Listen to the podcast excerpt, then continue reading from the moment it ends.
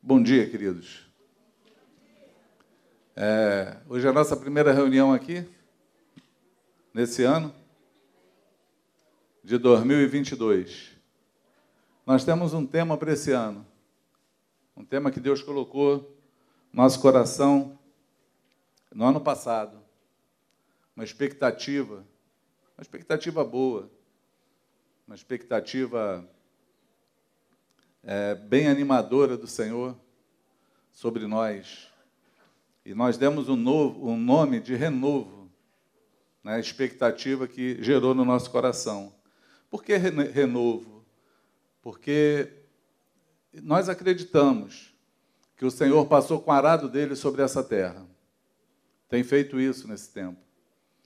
E o arado, ele prepara para um plantio, ele mistura tudo, né? Ele faz aquela bagunça quando passa o arado na terra. Ele muda tudo de baixo para cima, de cima para baixo, mas ele deixa uma terra preparada para ser semeada, para uma semeadura. Então, se você passou esse final de ano aí, orando, criando uma expectativa para esse ano, eu queria te falar que esse é um ano de novas coisas. Esse é um ano de renovação. Esse é um ano de possibilidades. Esse é um ano que o Senhor vai abrir portas para você que você nunca viu abertas na tua vida. Ele vai mexer na tua vida. Eu já estou vendo isso desde do, do, do ano passado, Deus movendo pessoas, mudando pessoas, mexendo as pedras no tabuleiro de uma maneira que só Ele pode fazer, e a expectativa no coração aumenta que Deus vai fazer algo novo sobre a terra. Daí me veio é, no meu coração o tema que nós vamos repartir hoje aqui.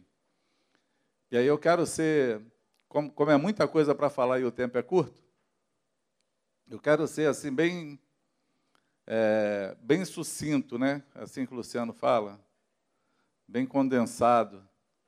Pode ser também, né, Lu? Vai, vai me corrigindo aí. Para tentar colocar aquilo que Deus está falando. Claro, não quero, é bom falar antes da gente começar a falar, que a minha intenção aqui não é, é não é acusar você de alguma coisa ou colocar alguém numa situação de, de que, ah, para ser julgado o teu perfil, né? Porque eu dei o nome dessa ministração do perfil do arrependido.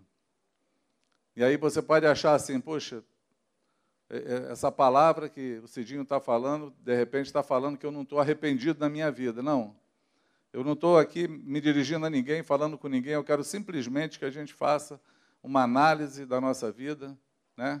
Que a gente reflita sobre isso, veja aquilo que Deus quer falar conosco para esse tempo de hoje, porque para as coisas necessárias para o tempo em que vivemos, é necessário a gente estar de acordo com aquilo que Deus quer. Deus prepara o seu povo para aquilo que Ele vai fazer. Na verdade, Deus prepara um povo, Deus prepara homens para que cumpra com o propósito dEle sobre a terra. Você crê nisso? Amém?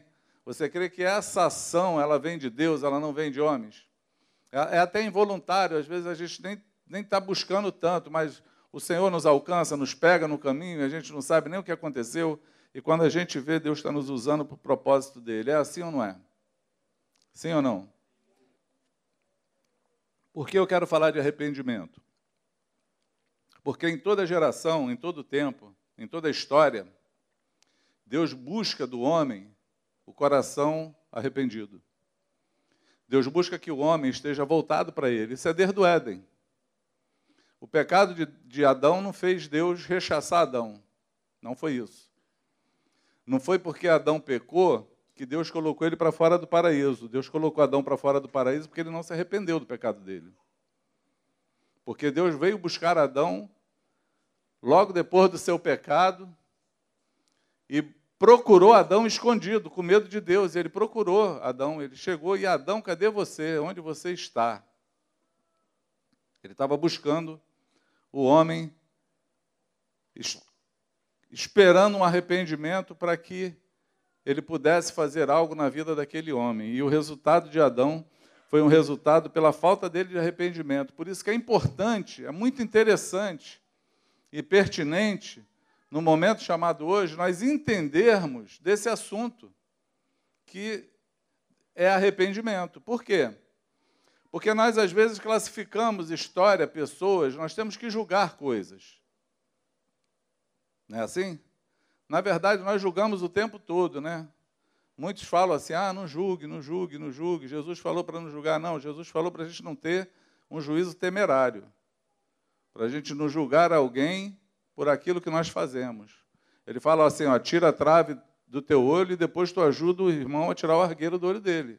Ele não fala para você deixar o cara com o argueiro no olho. Ele fala, tira primeiro a trave do teu. É esse juízo que Jesus está falando, não julgueis para não ser julgados, que aí a gente fica naquela que a gente não pode julgar. Mas verdade é que todos nós julgamos. É ou não é? Quando tu vê alguém em pecado, alguém fazendo alguma coisa que talvez seja pecado só para você, você não julga? Está errado, você olha assim, pois está errado. É um julgamento, é um juízo. A gente julga. E nós temos que saber como julgar. Não os outros, julgar a nós mesmos. Nós temos que nos enquadrar nos padrões do Senhor para isso. Por quê? Porque é, aquilo que está no meu coração, aquilo que eu quero repartir com vocês, é o desejo que Deus tem de fazer algo novo conosco. Por exemplo, vou começar num exemplo contigo aqui. O dia que Deus foi levantar um rei, o povo que pediu o rei, o povo que queria o rei, o povo rejeitou Deus, né? Samuel, quando vai falar com Deus assim, pô, o povo está me rejeitando, está pedindo o rei, Deus fala assim, não, Samuel, ele não rejeitou vocês, ele me rejeitou a mim, desde o Egito, desde que esse povo saiu do Egito, que ele me rejeita. Ele não quer papo comigo, ele não quer estar comigo, ele não quer andar comigo. E aí Deus, então, quer satisfazer o desejo do povo e criar um rei. Quem, qual foi o primeiro rei que Deus levantou? Quem sabe? O primeiro rei que Deus criou sobre a terra foi Saul. Concorda comigo? É isso que a Bíblia diz? Sim ou não? Mas Deus queria Saul? Não? Deus não queria Saul como rei? Eu acho que Deus queria Davi. Acho que o que estava no coração de Deus era levantar Davi. O dia que Deus levantou Saul, ele já estava preparando Davi para ser rei. Só que Davi tinha que ter uma referência de como não ser um rei que Deus não se agrade. E aí Deus levanta Saul para que persiga Davi, para que Davi possa se levantar um homem segundo o seu coração. Porque Deus já tinha visto Saul, Davi atrás das malhadas.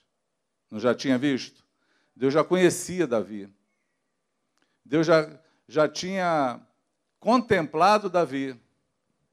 Só que Davi não sabia nem o que era ser rei, nem poderia ser rei, nem poderia ser um homem de guerra, se ele não visse primeiro um rei, uma guerra, desafios, para que ele fosse aperfeiçoado, aparamentado, para poder chegar ao reinado daquilo que Deus queria para a vida dele.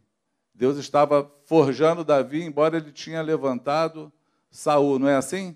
Isso vale para a nossa vida. Por quê? Porque, às vezes, nós olhamos Deus fazendo coisas na vida de pessoas que nós achamos que ficamos para trás, que Deus não quer nada com a gente, mas Deus está só nos preparando e nos mostrando para a gente saber como nós vamos nos portar e como nós temos que ser para que agrade a Ele, porque nós já vimos alguém desagradando.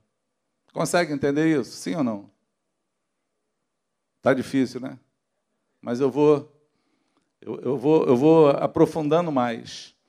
O dia que Saul errou, o dia que Saul pecou, o dia que Saul transgrediu diante de Deus, que foi um dia fatídico para ele perder o reinado dele, isso tudo, tem tudo a ver comigo e contigo. Por quê? Porque existe diferença de pecado. João fala, na epístola de João, ele fala assim, olha, tem pecado que eu falo para vocês não orarem, porque tem pecado que é para a morte, para esses você não ora, mas tem pecado que é pra, não é para a morte, para esses eu digo que vocês orem. A minha única, meu único problema com o João é que ele não falou que raio de pecado é esse. A gente nunca sabe qual é o pecado que é para a morte para a gente não orar. Mas ele falou lá, deve ter um, que, é, que seja para a morte, que é para isso aí a gente fala assim, isso aí nem adianta orar. Esse aí já, Deus já sentenciou. Para esse não tem mais volta, mas é ruim para um crente, para um pastor falar isso, né? Porque a gente sempre acredita na restauração, no perdão. Mas quando João fala isso, ele está dizendo que tem pecado que não tem volta. Eu vou te falar de alguns, por exemplo. Vou te dar um exemplo bíblico. É, Esaú, Esaú, ele... Eu vou desenvolver meu raciocínio e largar esse negócio que eu estou lendo aqui. Esaú, ele rejeitou a bênção que ele tinha de, da primogenitura. Por quê, amados? Porque ele tinha certeza, pela história, pelo que Deus tinha falado, pelo que as Escrituras diziam, pelos que os seus ensinadores falavam, que aquele que nascesse em primeiro lugar, o primeiro filho, o homem, ele tinha o direito, repete comigo, direito, da primogenitura. Esse era o direito dele, mas ele abriu mão do direito. Ele trocou por um prato de lentilha. Não é que ele tenha desvalorizado, não é que ele tenha falado que aquele direito dele não valia de nada. Não. Ele fez uma conta assim, eu estou morrendo de fome. Estou morrendo de fome. O que é que eu preciso agora? Do meu direito, da primogenitura, que eu só vou receber um dia, ou do prato de comida para que eu não morra, porque se eu morrer agora, o direito de primogenitura não me adianta nada. Essa bênção não vai me adiantar nada, porque eu vou morrer, vai acabar. E ele, então, trocou com o irmão dele. Ele pegou o prato de lentilha e falou assim, não, fica com a primogenitura para você. A Bíblia diz, o escritor de Hebreus fala, que Esaú buscou com lágrimas o arrependimento. O que, que é isso, amado? Que ele estava assim, Senhor... Coloca arrependimento no meu coração. Eu quero estar arrependido. Não. O arrependimento que ele, que ele queria era que o direito da primogenitura voltasse para ele. Diz que ele buscou chorando, mas não recebeu. Porque a palavra diz que Deus falou, isso foi o Senhor que falou, amei a Jacó. Desprezei Esaú, por conta da escolha dele, por conta do caminho que ele fez, por conta do, do, do valor que ele deu às coisas que ele recebeu do Senhor. Você consegue entender isso? Sim ou não? Saul foi um cara que começou bem, foi ungido por Deus. Foi colocado no meio dos profetas a profetizar. Tem um texto lindo da Bíblia, em Samuel, que diz que o Espírito do Senhor veio sobre, Esaú, sobre Saul e transformou ele num outro homem. Ele foi cheio do Espírito Santo. Ele profetizou no, no meio do, do, dos profetas. Ele, ele, ele entrou numa elevação espiritual da qual ele nunca podia imaginar que um homem poderia chegar. Ele foi colocado rei sobre todo Israel. Ele era um rei escolhido por Deus. Mas um dia, ele olhou mais para os homens do que olhou para Deus. Fato é que Saul só tinha uma referência. Ele não tinha uma referência de Deus na vida dele. Ele tinha uma referência de um homem, de um profeta, de um sacerdote chamado Samuel. Esse foi o cara que Deus usou para ungí-lo. Esse foi o cara que Deus mandou o profeta lá, o profeta ungiu ele, falou com ele da parte de Deus, colocou ele à prova, colocou ele no meio dos, dos homens para profetizar. Ele teve todo um caminho feito por um homem, mas os olhos dele não contemplaram Deus. Ele contemplou o povo que seguia ele, porque Deus colocou ele lá para isso. E aí, como ele era o rei, ele tinha que se portar como tal. E ele via aquele homem, aquele sacerdote, mas ao Senhor, o seu Deus, Aquele que proveu, que fez todas as coisas, ele não conseguiu enxergar. Aí você me pergunta, mas Sidinho, o que, que isso tem a ver conosco? O que, que isso tem a ver com o renovo? Venha comigo que a história é boa, não se perde não. Vamos junto. Muitos de nós fomos influenciados por alguém. Muitos de nós recebemos o Evangelho através de alguém.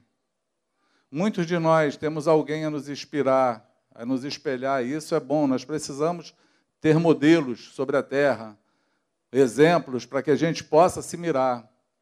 Porém, os nossos olhos nunca podem se perder de Deus. Nunca podem se perder do Senhor. Esse foi o mistério que Eliseu viu e que os outros profetas da época dele não viu. Porque o dia que Elias olhou para ele e falou, pede o que tu quiser que eu te dou. E Elias falou aquilo porque Deus já tinha falado, tu vai ungir esse cara profeta no teu lugar. E aí ele olha para Elias e fala assim, eu quero o dobro do que você tem. Ele deu um nó no negócio, deu tela azul em Elias. Bugou o sistema. Porque ninguém pode dar além do que o que tem. Se você me pede mil reais emprestado, eu só tenho um mil na, na conta, e tu fala assim, quanto tu tem na tua conta? Mil reais, me empresta dois mil? Aí tu tá doido, gente, só tem mil. Foi o que Eliseu fez. O que que Eliseu viu? Que os outros profetas não viram, por quê? Porque quando Elias foi levado à carruagem de fogo, os profetas falaram assim, vamos procurar Elias. E Eliseu falou, não adianta procurar, vocês não vão achar. Ele viu Deus levando Elias. E os outros profetas?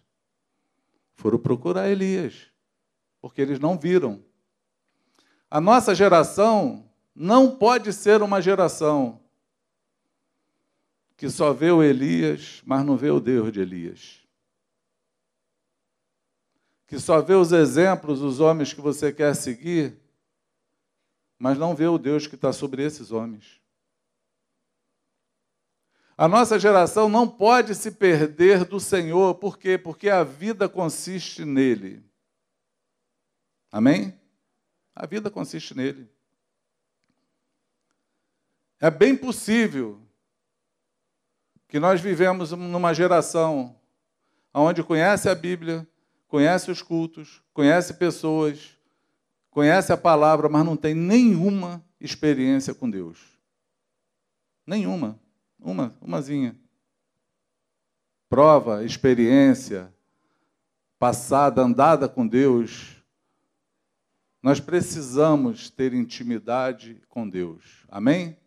Porque senão nós não vamos conseguir nos arrepender dos nossos pecados como Saul não conseguiu. O dia que o profeta chegou e Deus mandou, deu uma ordem clara a Saul. Deus falou assim, ó, tu vai vencer esses filisteus, ou foi medianita, um desses caras. Tu vai vencer esses caras e tu vai matar todo mundo. Geral. Era guerra naquela época, era assim mesmo. Não se escandaliza, não. É só ler a Bíblia. Passa o cerol em tudo, não deixa nem animal vivo. Essa era a ordem. A única coisa que Saul não fez foi matar o rei e trouxe o melhor dos animais, mas para oferecer a Deus. E é quando aquela frase que a gente muito conhece, Samuel fala assim, acaso Deus se agrada em oferta, sacrifício, e não em obediência? Melhor é obedecer do que sacrificar. Porque o pecado da rebeldia é o mesmo pecado da feitiçaria. E a obstinação é igual à idolatria. Nesse dia, esse rei poderia ter falado, pequei contra o Senhor. E ele falou. Mas ele poderia ter ido a Deus para se arrepender, ele não foi, ele foi ao sacerdote. E ele falou, me honra diante desse povo. porque eu temi o povo, que já estava indo embora, eu ia perder todo mundo. E aí por isso que eu transgredi, ele tinha uma desculpa para o pecado dele. Ele tinha um motivo por ter errado, menos enxergar o coração dele e o Deus que ele servia. Esse foi um rei reprovado. Você sabe qual é a diferença desse, desse homem para o homem segundo o coração de Deus? Quantos querem ter, ser segundo o coração de Deus aqui? Tem gente que não quer, mas mesmo você não tendo levantado a mão, eu vou insistir, porque pode ser que esse desejo venha no teu coração. O homem segundo o coração de Deus, ele tem um perfil, mas não é um perfil da, de guerra, não é um perfil de quanto venceu, de quanto fez. Eu vou te falar por quê. Não é um perfil nem de milagres. Você quer ver uma coisa? O Evangelho de João diz que João Batista, João Batista, foi o maior profeta nascido de homem na geração dele, antes da graça. De todos os profetas, até João Batista, isso Jesus que falou, não sou eu que estou dizendo, não existiu nenhum profeta maior do que João Batista. Ele foi o maior de todos. Mas no Evangelho de João, João fala assim, na verdade, João Batista não fez milagre algum. Mas o maior profeta de todos não fez um milagre.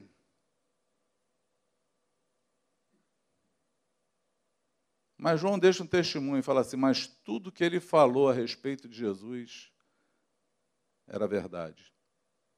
Ele tinha um propósito. Ele tinha um chamado, ele tinha uma função, e ele falou, eu sou a voz que clama no deserto. Ele era só a voz. Ele cumpriu cabalmente aquilo que lhe foi ordenado pelo Senhor. Por isso, ele foi o maior profeta de todos. Foi maior do que Elias, foi maior do que Eliseu, foi maior do que todos eles, que fizeram milagre, que fizeram um monte de coisa,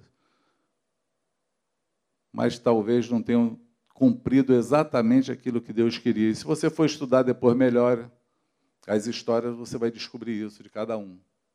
Mas João não. João, ele cumpriu cabalmente. Você consegue entender que é melhor obedecer e cumprir a tua parte do que qualquer outra coisa na vida? O melhor que nós temos para fazer é aquilo que Deus nos chamou para fazer. Não importa se vai ser milagre, não importa se vai ser só falar a verdade. O importante é se Deus mandou falar. Amém? O outro diferencial de Davi, o diferencial de Davi é que na hora do pecado dele, e aí esse foi o que me motivou a falar com vocês, eu tenho uma semana que eu estudo esse Salmo cinquenta e um. Esse a gente vai ler. O homem segundo o coração de Deus, ele faz um salmo, e a Bíblia diz que esse salmo ele foi escrito logo após o pecado de Davi, com Betseba. Um pecado hediondo, um pecado horrível, um pecado talvez para nós sem perdão, e para Davi também, não tinha perdão. Porque o pecado de Davi foi adulterar com a mulher do melhor amigo dele. E era a mulher do melhor amigo dele. Por quê? Porque Urias era um dos valentes de Davi, era um cara que veio da caverna de Adulão com Davi. Era um cara que, se você olhar, ele tem proeminência, porque o dia que Davi viu a mulher tomando banho, ele era vizinho do rei. O cara, para ser vizinho do rei, não era qualquer um que morava do lado do rei. Era alguém que tinha um bom...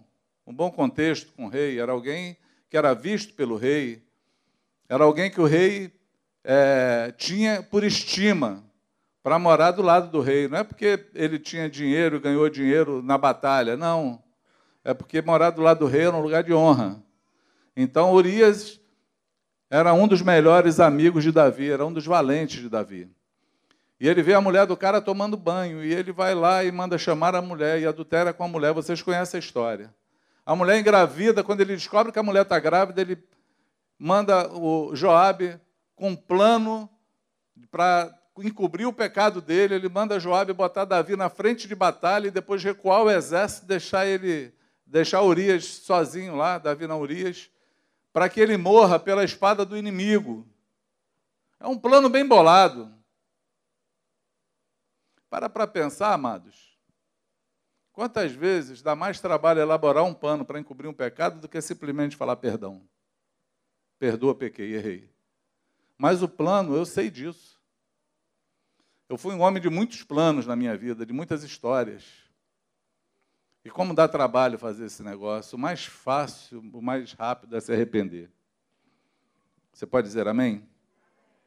Davi fez esse crime hediondo.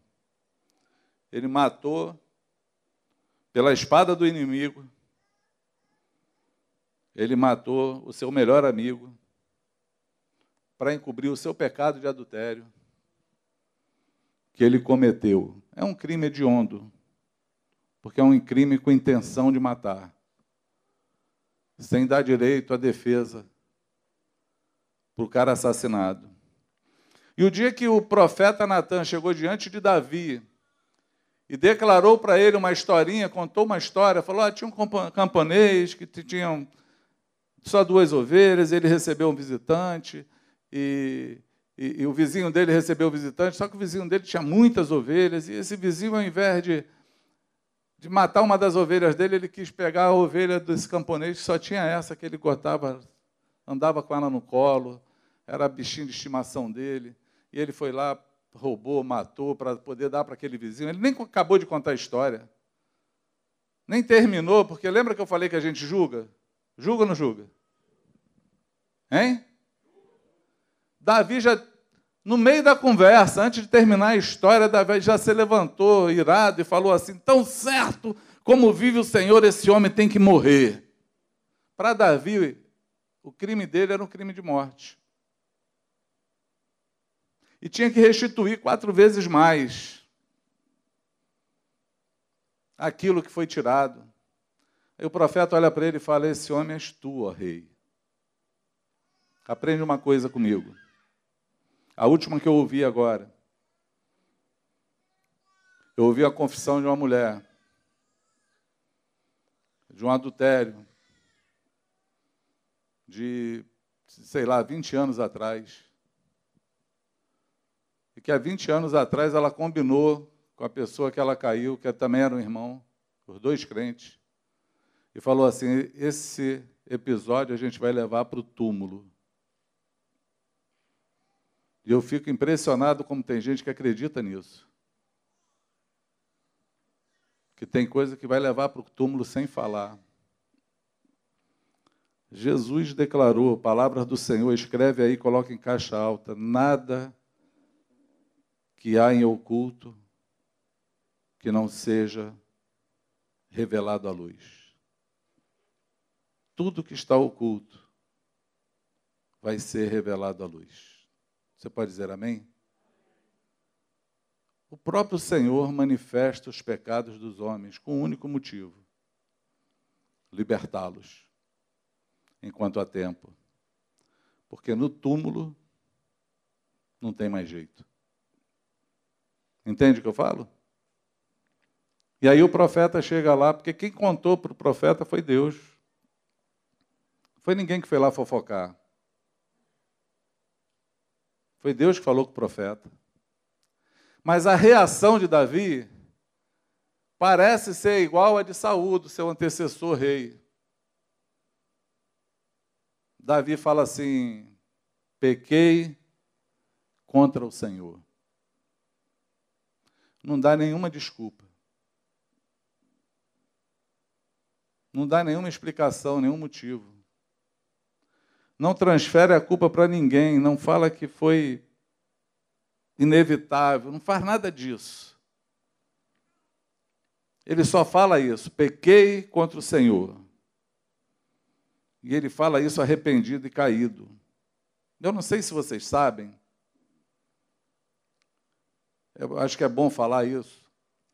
O único profeta que confrontou um rei e não se deu mal, não morreu, não foi preso, não apanhou, foi Natan. Porque Davi, ao invés de se levantar contra o profeta, ele caiu em terra e falou: pequei contra o Senhor.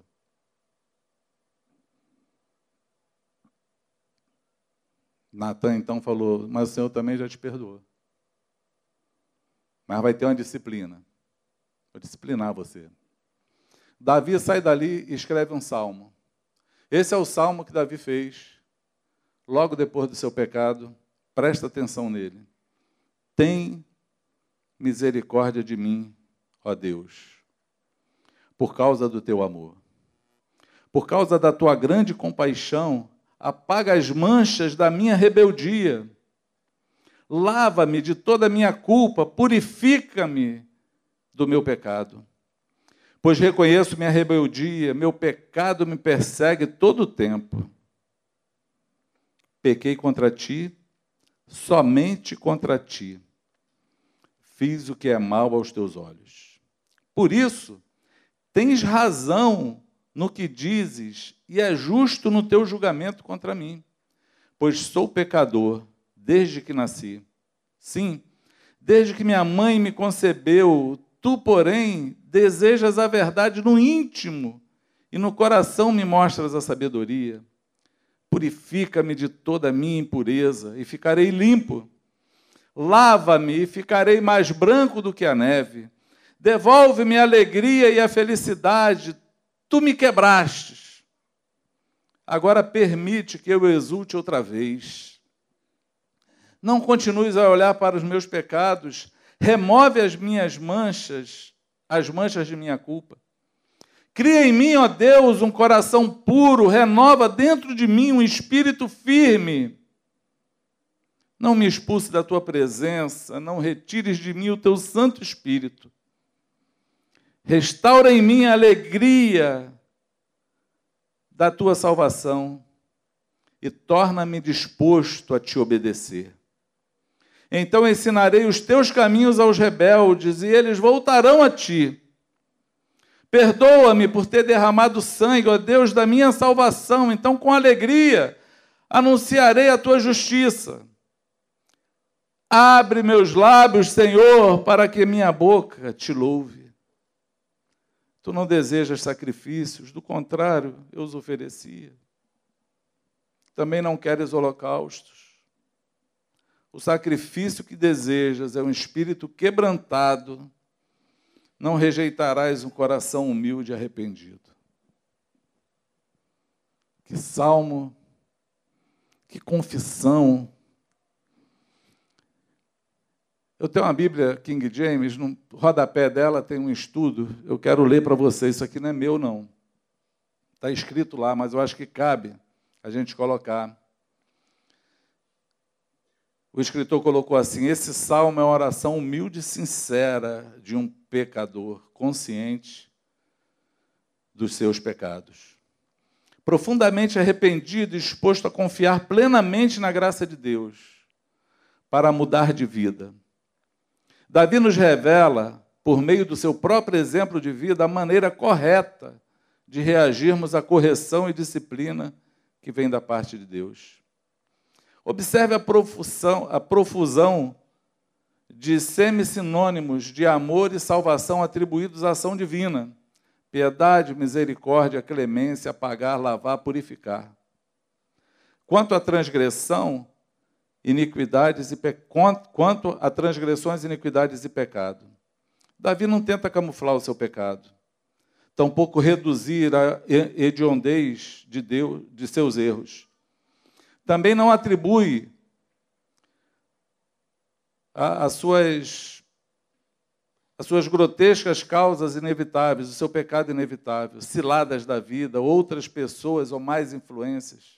Estabelece o correto contraste entre tu e o eu, para revelar o Deus santo e justo que observa atento e o ser humano pecador. Davi evidencia profunda tristeza por ter pecado contra Deus, um sentimento de sincera frustração e arrependimento por ter ferido o coração do Pai, não um simples desgosto e vergonha por causa das inevitáveis consequências do pecado. Não cabe muito bem? Você sabe qual é a diferença que existe para aquele que de fato se arrepende do seu pecado e para aquele que não consegue contemplar o seu pecado e fica olhando sempre para fora, dando desculpas, achando meios, é, é, dando contornos na vida sem ser direto, sem ver o Senhor. É porque eu acredito que um homem segundo o coração de Deus, ele precisa ver Deus. É impossível alguém ser segundo o coração de Deus sem contemplar o Senhor. Eu acredito que contemplar o Senhor é a coisa mais preciosa que todos nós podemos ter, a contemplação de quem é o Senhor. Porque na hora que eu olho quem é o Senhor, eu consigo enxergar quem sou eu. Eu consigo ver como Davi, ele é santo e eu sou pecador. Ele é justo, eu sou injusto. Não existe meio termo para o meu pecado. Meu pecado é pecado e eu tenho que me arrepender dele. Simplesmente assim. Um homem quebrantado diante de Deus, ele vê o Senhor. Ele vê o Senhor. Eu tive uma conversa essa semana, ou foi semana passada. Eu tenho, é, eu tenho, eu tenho lido esse salmo, estudado ele, porque eu, eu creio, acredito eu, que ele tem tudo a ver com o que Deus quer fazer hoje sobre a terra. Amém? Tem tudo a ver com o que ele quer fazer na vida dos homens. Tem tudo a ver com o momento que nós vivemos. Porque eu quero que vocês nunca percam isso é, de mira. Nunca saia do teu foco.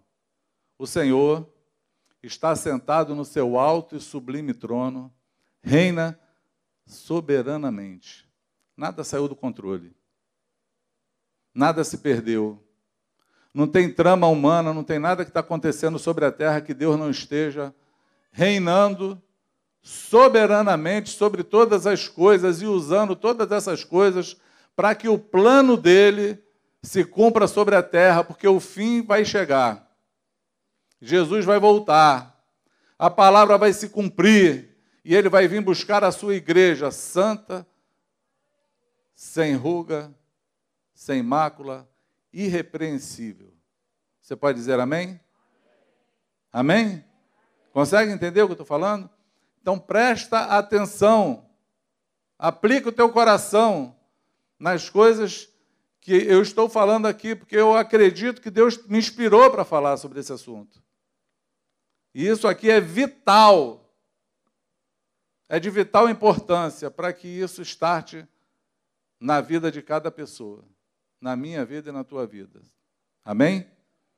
Então, Deus, ele vai buscar homens, e busca homens que o adorem nessa terra, de espírito em verdade, homens que sejam segundo o seu coração. Que homens são esses? E aí eu vou te falar do equívoco de hoje. Um irmão me procurou semana passada, e eu vou colocar isso aqui, assim, eu queria que você fosse na minha casa. Na verdade, eu queria que o presbitério fosse. Os pastores todos, orar. Por quê? Porque a minha casa está assolada pelo diabo. E a minha filha teve um sonho, teve um sonho pertinente, de um demônio fazendo arruaça dentro de casa. E... se você olhar a minha casa, a minha casa está caindo aos pedaços. Eu não tenho ânimo para nada, eu estou debaixo de uma cadeia. Eu acredito nisso. Acredito, de fato. Porém, eu respondi para esse irmão assim, amado, a gente pode ir para a tua casa fazer o culto de domingo, que a gente faz lá no Quality, todo domingo na tua casa. Não vai mudar esse quadro. Não vai mudar. É por isso que é, por isso que é importante falar, por quê? Porque talvez você viva enganado, ou esteja se enganando, ou está cego no meio das, da, da, das situações, ou se perdeu da visão do Senhor. Meus amados, olha, o diabo só entra numa situação na vida de alguém se ele encontrar uma brecha. porque ele não pode nos tocar. Aquele que está em nós é maior do que o que está lá fora. Amém? O Espírito Santo, o Espírito que habita em você, é aquele que estava na fundação do mundo. Quando a terra era sem forma e vazia, ele pairava, ele chocava. E foi através dele, da palavra de Deus, que tudo se criou. É o Espírito de toda a criação, ele habita em você. Amém?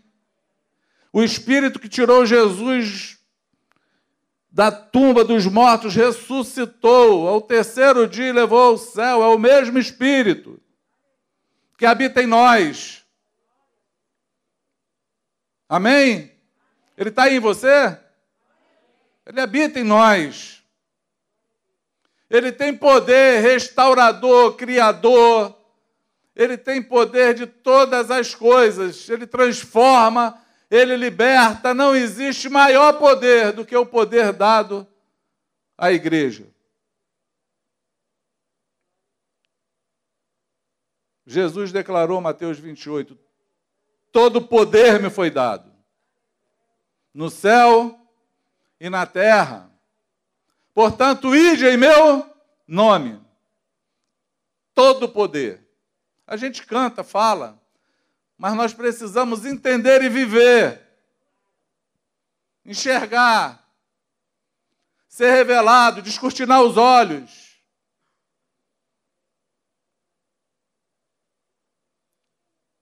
Vigiai e orai, porque o diabo, vosso adversário, anda ao derredor, bramando como leão, buscando a quem possa tragar. Se ele está ao derredor, é porque ao redor acampam os anjos do Senhor, porque os anjos do Senhor acampam ao redor daqueles que o amam e temem, e ao derredor está o diabo procurando uma brecha, ele só entra se tiver brecha. Se não tiver, a palavra vai se cumprir, aquele que é nascido de Deus, o maligno não o toca. Você pode dizer amém?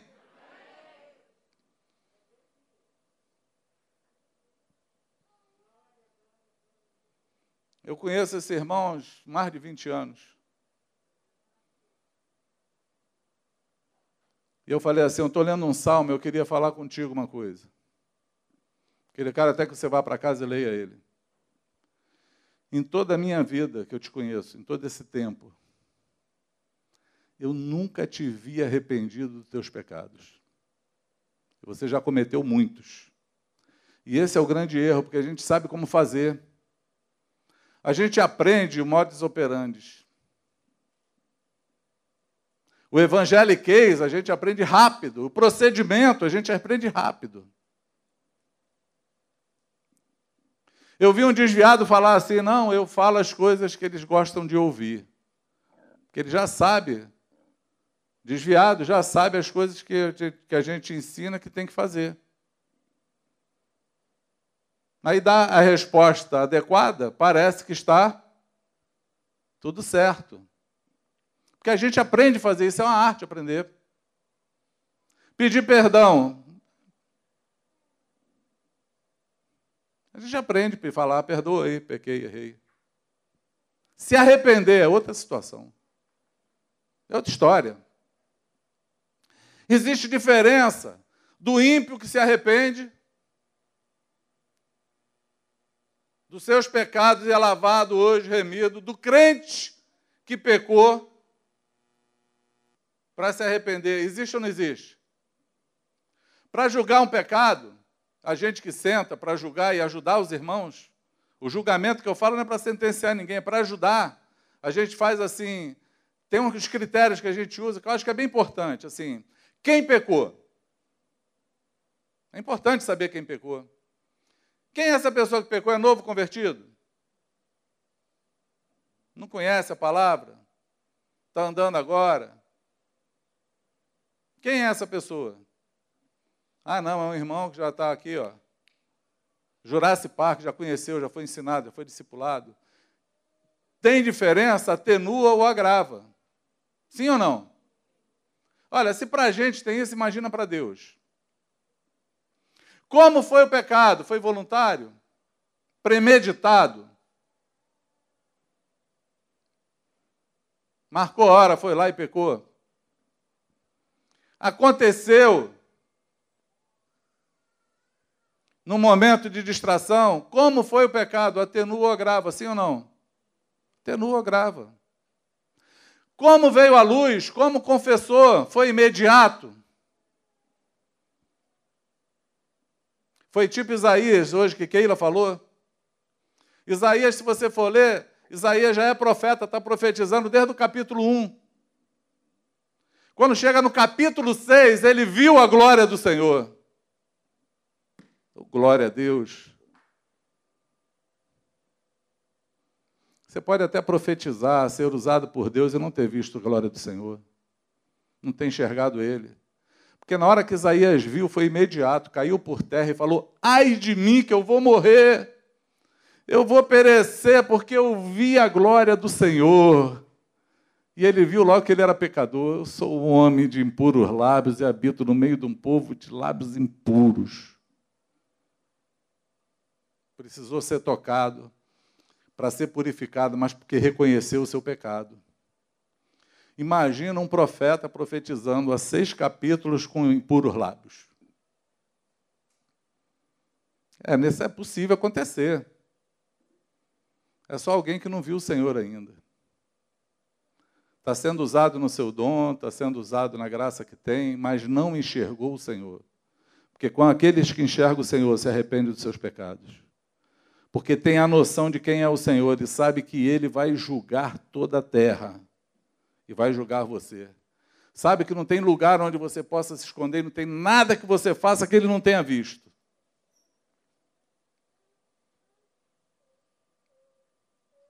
Ele não é homem, nem filho do homem, para que se arrependa, também não se esquece. A não ser que o teu pecado tenha sido perdoado. Confessado, perdoado, lavado e remido no sangue de Jesus, aí ele joga no mar do esquecimento e diz que desses aí ele não se lembra mais. Existe um modus operandi, como fazer. Consegue entender? E eu fui enumerando, desde o primeiro que foi acontecendo, eu não vi um arrependimento profundo, uma busca a Deus, falando, eu quero... Ah, eu fiz isso. Fiz por quê? Porque eu sou mau. Fiz porque eu sou assim, eu preciso de ajuda. Como o homem natural tem dificuldade de enxergar os seus pecados ou de assumir as suas culpas por conta de orgulho, de autoimagem, de pensar como as pessoas vão me ver, mas não olham para Deus, não estão preocupados de como Deus o vê. Amados, Deus olhou para Davi e fala assim, achei Davi! Homem segundo o meu coração. Ele achou, só acha quem está procurando. Ele achou Davi, Deus procura homens que o adorem. Que seja o segundo coração dele. Que temam mais a ele do que os homens. Que olhe para ele com toda sinceridade e fale, eu preciso de ti. Porque ele é o único que pega o homem lá do monturo. Se você não sabe o que é monturo, quando está escrito na Bíblia, é cocô. Ele pega o cara lá do meio do cocô, lá do lamaçal do pecado, da fossa, e faz ele assentar no meio de príncipes. Ele é o único que faz isso. Só ele tem esse poder. Mas nós precisamos ter uma resposta ao Senhor. A nossa vida ela vai continuar a mesma, porque assim, para a gente receber um renovo de Deus, não dá para ter a vida velha. Nada acontece de novo se a vida não muda. Alguém já disse isso, todo mundo conhece, né? É até loucura você praticar as mesmas coisas e querer um resultado diferente. Se você não muda, nada muda, amado. O maior poder do Evangelho é transformar a pessoa. Esse é o maior poder que o Evangelho tem. Ele pega homens simples que não são nada e transforma em filhos de Deus, cheio do Espírito Santo, cheio de graça, solução para essa geração.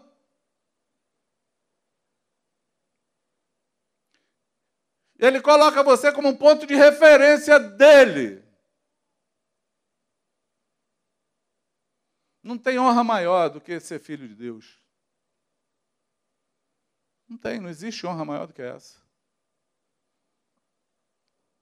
Ele é o único que pode, então nós temos que olhar para ele. Você pode dizer amém? O Senhor quis começar uma nova geração conosco. Mas como é que foi essa geração? Foi transformadora? Foi. Estou terminando.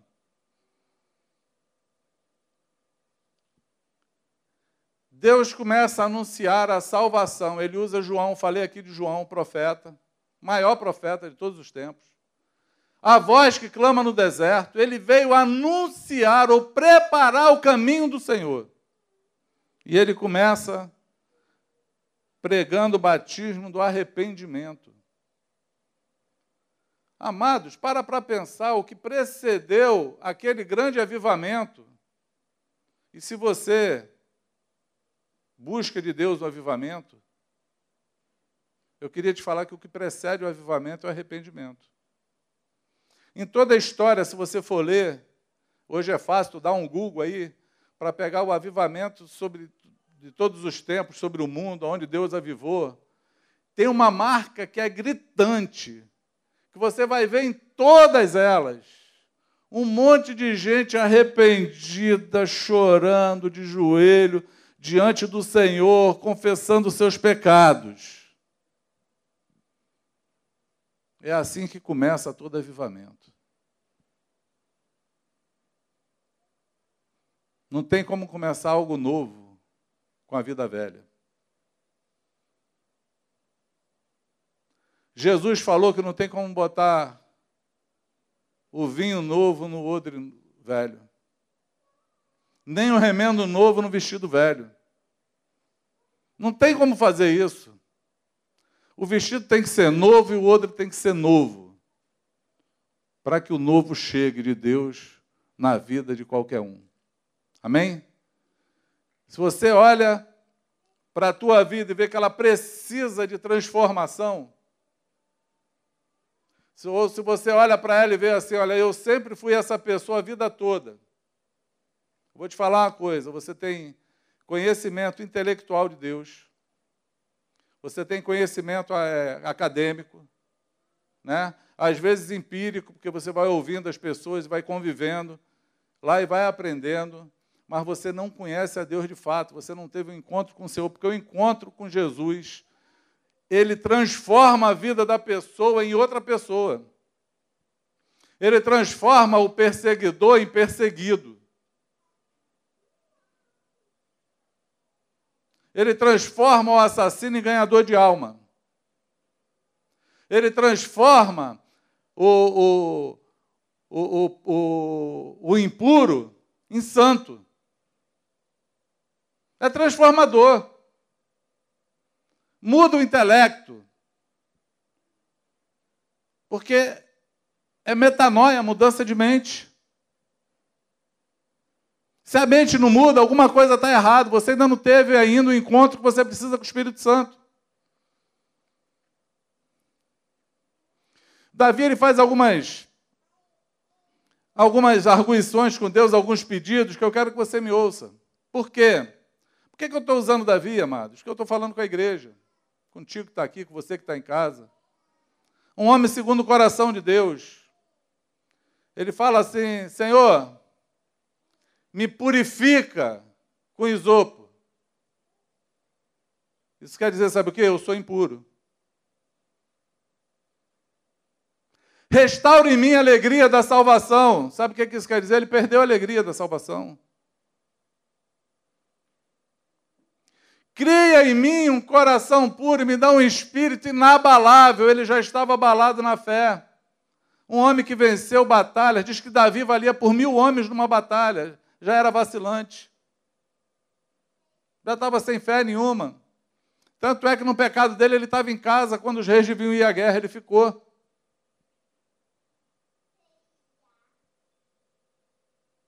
Se perdeu do Senhor, é fácil perder o Senhor de vista. Por quê? Porque é um alvo que você tem que buscá-lo todo dia. Todo dia você tem que perseguir e buscar o Senhor. Você pode dizer amém? Todo dia você tem que olhar para a sua vida e falar, minha vida tem que ser transformada, eu tenho que viver por fé e não por vista. Eu tenho que viver por fé e não por sentimento. Eu vivo por fé e não por circunstâncias. Amém? Olha, vai vir aí a maior crise, a maior não sei o quê, eu estou fora dela. Escolhi estar fora dela. Por quê? Porque eu estou em Cristo. Eu vivo com o Senhor, eu vivo pela fé. E a fé do Filho de Deus, que pode fazer todas as coisas. Não vivo por rumores, por medo, por nada. Prosseguindo para o alvo da suprema vocação que está em Cristo Jesus. Prosseguindo para o alvo. Olhando para Jesus o tempo todo. Amém? O tempo todo, olhando para Ele. Você precisa de transformação, de renovação. Ela começa com arrependimento. Deus queria mudar a história da terra. Ele falou assim, esse negócio de um profeta só está ruim. Esse negócio de um sacerdote só também não está dando. A população vai crescer demais, vai precisar de muita gente nesse negócio, vai...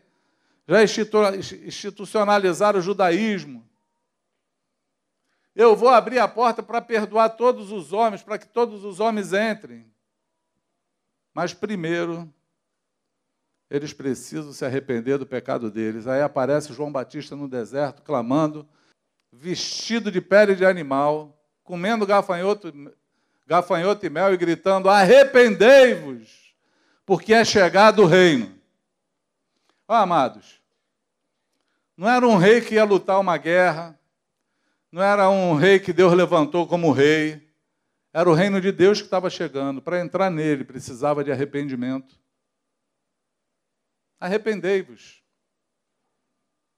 Tinha religiosos naquela época que conheciam a Deus? Tinha. Tinha. Porque diz que o povo vinha confessando os seus pecados. E eram batizados num batismo do arrependimento. O batismo do arrependimento é aquele que estavam arrependidos dos seus pecados e eram lavados, perdoados dos seus pecados. Mas tu acha que alguém, tu acha mesmo que alguém religioso vai entrar nessa fila para confessar pecado? Não vai. Por isso que João Batista denunciou os fariseus lá, os saduceus. Raça de víbora, quem vos induziu a fugir da ira vindoura? Vão e dê frutos dignos de arrependimento, porque só se batizar, não, só tomar o banho na água não quer dizer nada. Dê frutos dignos, se arrependa de fato dos teus pecados. Se arrependa deles. Foi nesse mover de arrependimento que o Espírito Santo veio no dia de Pentecostes. A pregação de Pedro não foi falando de pecador, não, não de pecado, não. A pregação de Pedro, a primeira pregação, em Atos dois, foi falando, sabe o quê? Jesus Cristo é o Filho de Deus. Deus deu todo o poder a ele, botou tudo na mão dele, fez ele Senhor e Cristo, esse que vocês crucificaram, ele ressuscitou dos mortos. Está vivo. Aqueles que coração se compungiu, sabe o que é que falava? O que é que faremos então, irmãos? Eu entendi, agora o que é que eu faço? Talvez você está aí me ouvindo, está com a mesma pergunta. O que é que eu faço? Se arrependa dos teus pecados, seja batizado para a remissão deles. E receba o dom do Espírito Santo. Nós precisamos disso. Amém? Aonde tem arrependimento? Aonde existe arrependimento? Coração quebrantado. Gente enxergando o seu pecado e vendo Deus. Existe um avivamento. Não só na vida dessa pessoa, mas ao redor dela. Porque Davi fala, se tu me restituir tudo isso, eu vou ensinar aos transgressores o caminho. Vai ser um avivamento ou não vai? Eu vou ensinar o caminho aos transgressores, para que não peque contra ti. Eu vou começar a fazer aquilo que o teu coração almeja, gosta, deseja. Será que a gente pode, eu sei que já estamos atrasados, o ano já começou, já tem quinze dias, dezesseis, mas será que o Senhor pode encontrar hoje, ouvindo essa palavra, meio atrapalhado, mas uma tentativa de te mostrar o que, que Deus deseja? Será que Ele encontra em você o desejo, um coração desejoso para se arrepender, para se parecer com Ele, para ser uma pessoa segundo o coração dEle? Será que dá para você olhar para o Senhor com toda a sinceridade e falar, eu preciso ser transformado, eu quero aprender, eu quero me ver livre dos meus pecados, eu reconheço os meus pecados? Você precisa ver os teus pecados. E eu quero te falar uma coisa, se você fala que não enxerga, ah, amado, mas eu não enxergo o meu pecado, você já está mentindo. Já é mentira isso. Já é uma forma de atenuar o teu pecado, porque é impossível. É impossível que alguém não veja o pecado, porque o Espírito Santo comunica, fala todo dia. Palavra de Davi no Salmo. O meu pecado está diante de mim todos os dias. Sabe o que é isso? Não tem uma hora que eu coloque a cabeça no travesseiro que eu não pense, eu preciso vencer isso aqui, eu ainda não mudei. Eu preciso me arrepender disso aqui, eu ainda não me arrependi. Eu preciso pedir perdão disso aqui, eu ainda não pedi perdão. Eu preciso confessar que eu fiz isso, eu ainda não confessei. É impossível que a tua cabeça deite no travesseiro e não pense isso, porque o Espírito Santo, Ele faz esse trabalho, Ele nos ajuda, Ele nos lembra. Entende isso? Ele nos lembra. Você sabia que salmos é música? São letras de música? Davi mandava para o tabernáculo e aí aqueles salmos eram tocados, todos eles. Davi é conhecido como um adorador. Diz que Davi fazia os seus próprios instrumentos. Mas para para pensar, no Salmo ele pede para que o Senhor devolva a ele a adoração, para que ele volte a louvar o Senhor. É porque o pecado, ele tira de nós isso, amados. Você encontra alguém sem alegria, você encontra uma reunião onde todo mundo se junta para adorar o Senhor, e você está lá borocochô, cara de lambeu para baixo, né? Está caindo fogo do lado, e em você está caindo neve. Você está lá que nada acontece contigo, brother, tem alguma coisa errada. Você precisa de arrependimento. Porque só um coração arrependido adora o Senhor. Só alguém que sabe quem eu sou pode adorar quem Ele é. Mas eu preciso conhecer quem eu sou e saber quem Ele é, senão isso nunca vai acontecer. Porque o louvor é a adoração a quem tem, a quem tem de direito, que é Ele. Como é que eu vou louvá-lo como santo se eu não sei se eu sou pecador? Eu só vou entendendo a santidade de Deus quando eu vou enxergando o meu pecado. Aí eu fico desesperado, totalmente desesperado, querendo ser transformado pelo Espírito Santo numa pessoa, num homem segundo o coração dele. Amém? Que esse seja o teu desejo, ser uma pessoa segundo o coração do Pai. Porque se esse for o teu desejo, eu quero declarar hoje que a tua vida vai acontecer nesse ano. Vai ter uma transformação em você. Vai ter um renovo de fato de Deus. O Espírito Santo vai se renovar o teu óleo. Amém? O Senhor vai renovar a tua vida, o Senhor vai mudar. Ano que vem você vai falar assim, caramba, quanta coisa aconteceu em um ano. Mas foi porque o meu coração teve um desejo ardente de mudar. Porque se eu não mudo, nada muda. Se eu quero viver uma vida velha, eu vou viver essa vida até morrer. É a coisa que eu mais conheço na vida. Infelizmente, eu falo isso infelizmente, dá até vontade de chorar.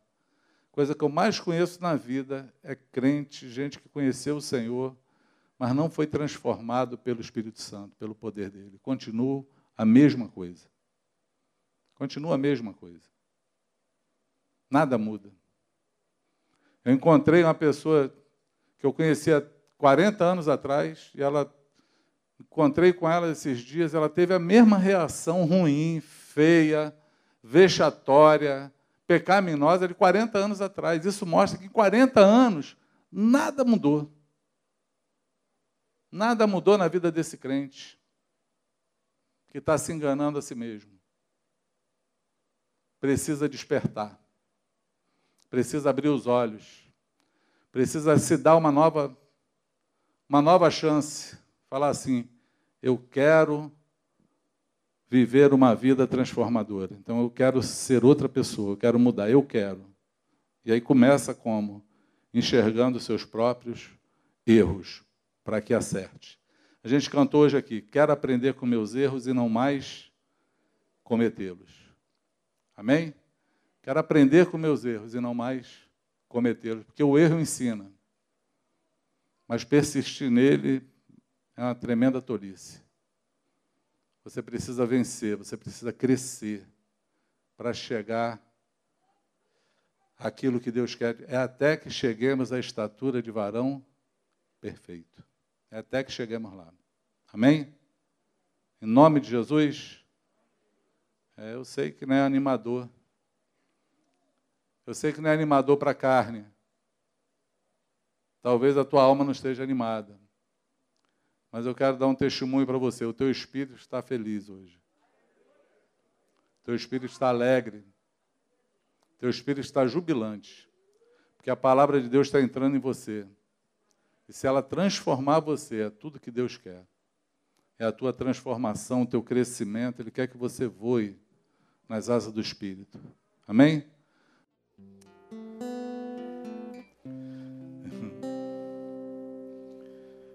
Você pode, você tem a liberdade também de ofertar ao Senhor, entregar as tuas ofertas, as tuas primícias. Você pode entregar aqui na frente.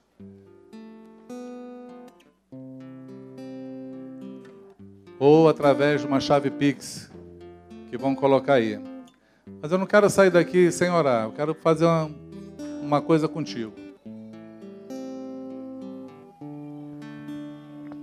Nós colocamos no altar a nossa oferta para ela ser queimada.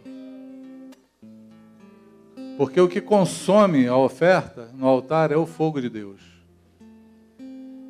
Sempre foi assim. Quando João Batista falou que viria alguém maior do que ele, que ele não era digno nem de desatar a escorrer da sandália, mas que ele batizaria com o Espírito Santo e com fogo, é porque ele iria consumir essa oferta.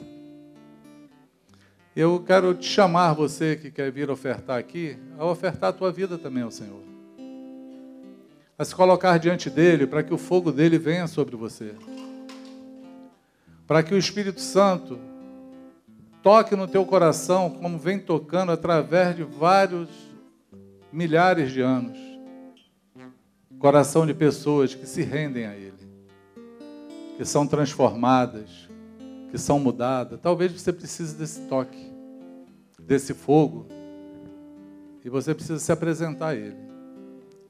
Se você quer fazer isso, eu queria te pedir, vem aqui na frente, a gente vai encerrar esse tempo aqui orando. Quero orar contigo.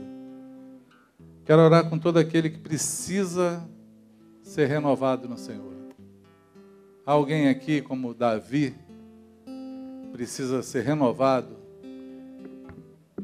precisa falar para o Senhor, Senhor, tem compaixão de mim, compadece-te de mim, sara-me, renova a minha vida, renova a alegria da salvação em mim, Me dá um espírito inabalável, um espírito reto. Me fortalece o meu espírito, Senhor. Cria em mim, usa o milagre da criação e cria em mim um coração puro.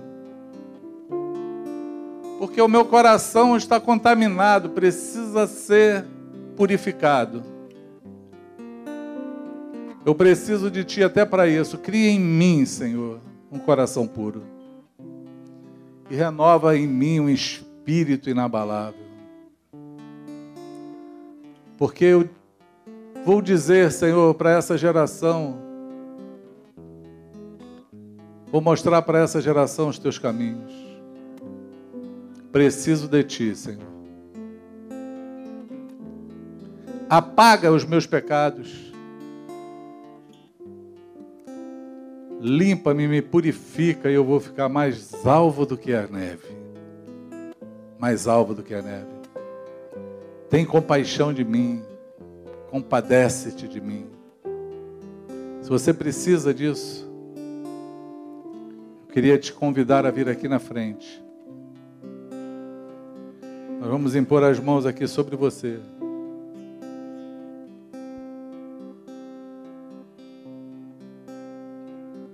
E vamos declarar aqui que essa palavra vai se cumprir na tua vida. Eu vou precisar de ajuda para orar por esses irmãos, por esses amados.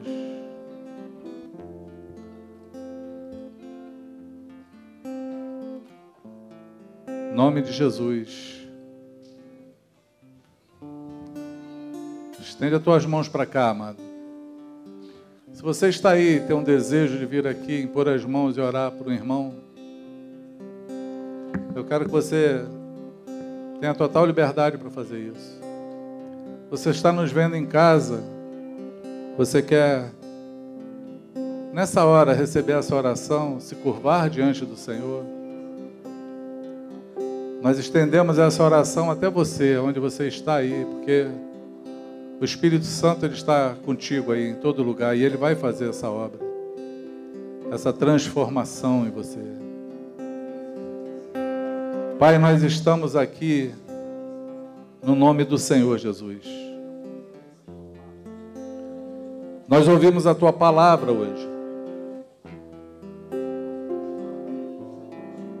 E a Tua palavra, Senhor, ela não mente. Ela também não volta vazia. Ela cumpre o propósito. Nós queremos hoje, Senhor, que haja uma chuva de graça sobre esse lugar. Sobre a vida de cada um dos meus irmãos, Senhor, que se renderam a Ti nessa manhã, Senhor. Que ouve a Tua palavra, que o coração fica compungido, tocado, mas não sabe o que fazer, Senhor. Simplesmente olham para a gente e falam, e o que faremos, irmãos?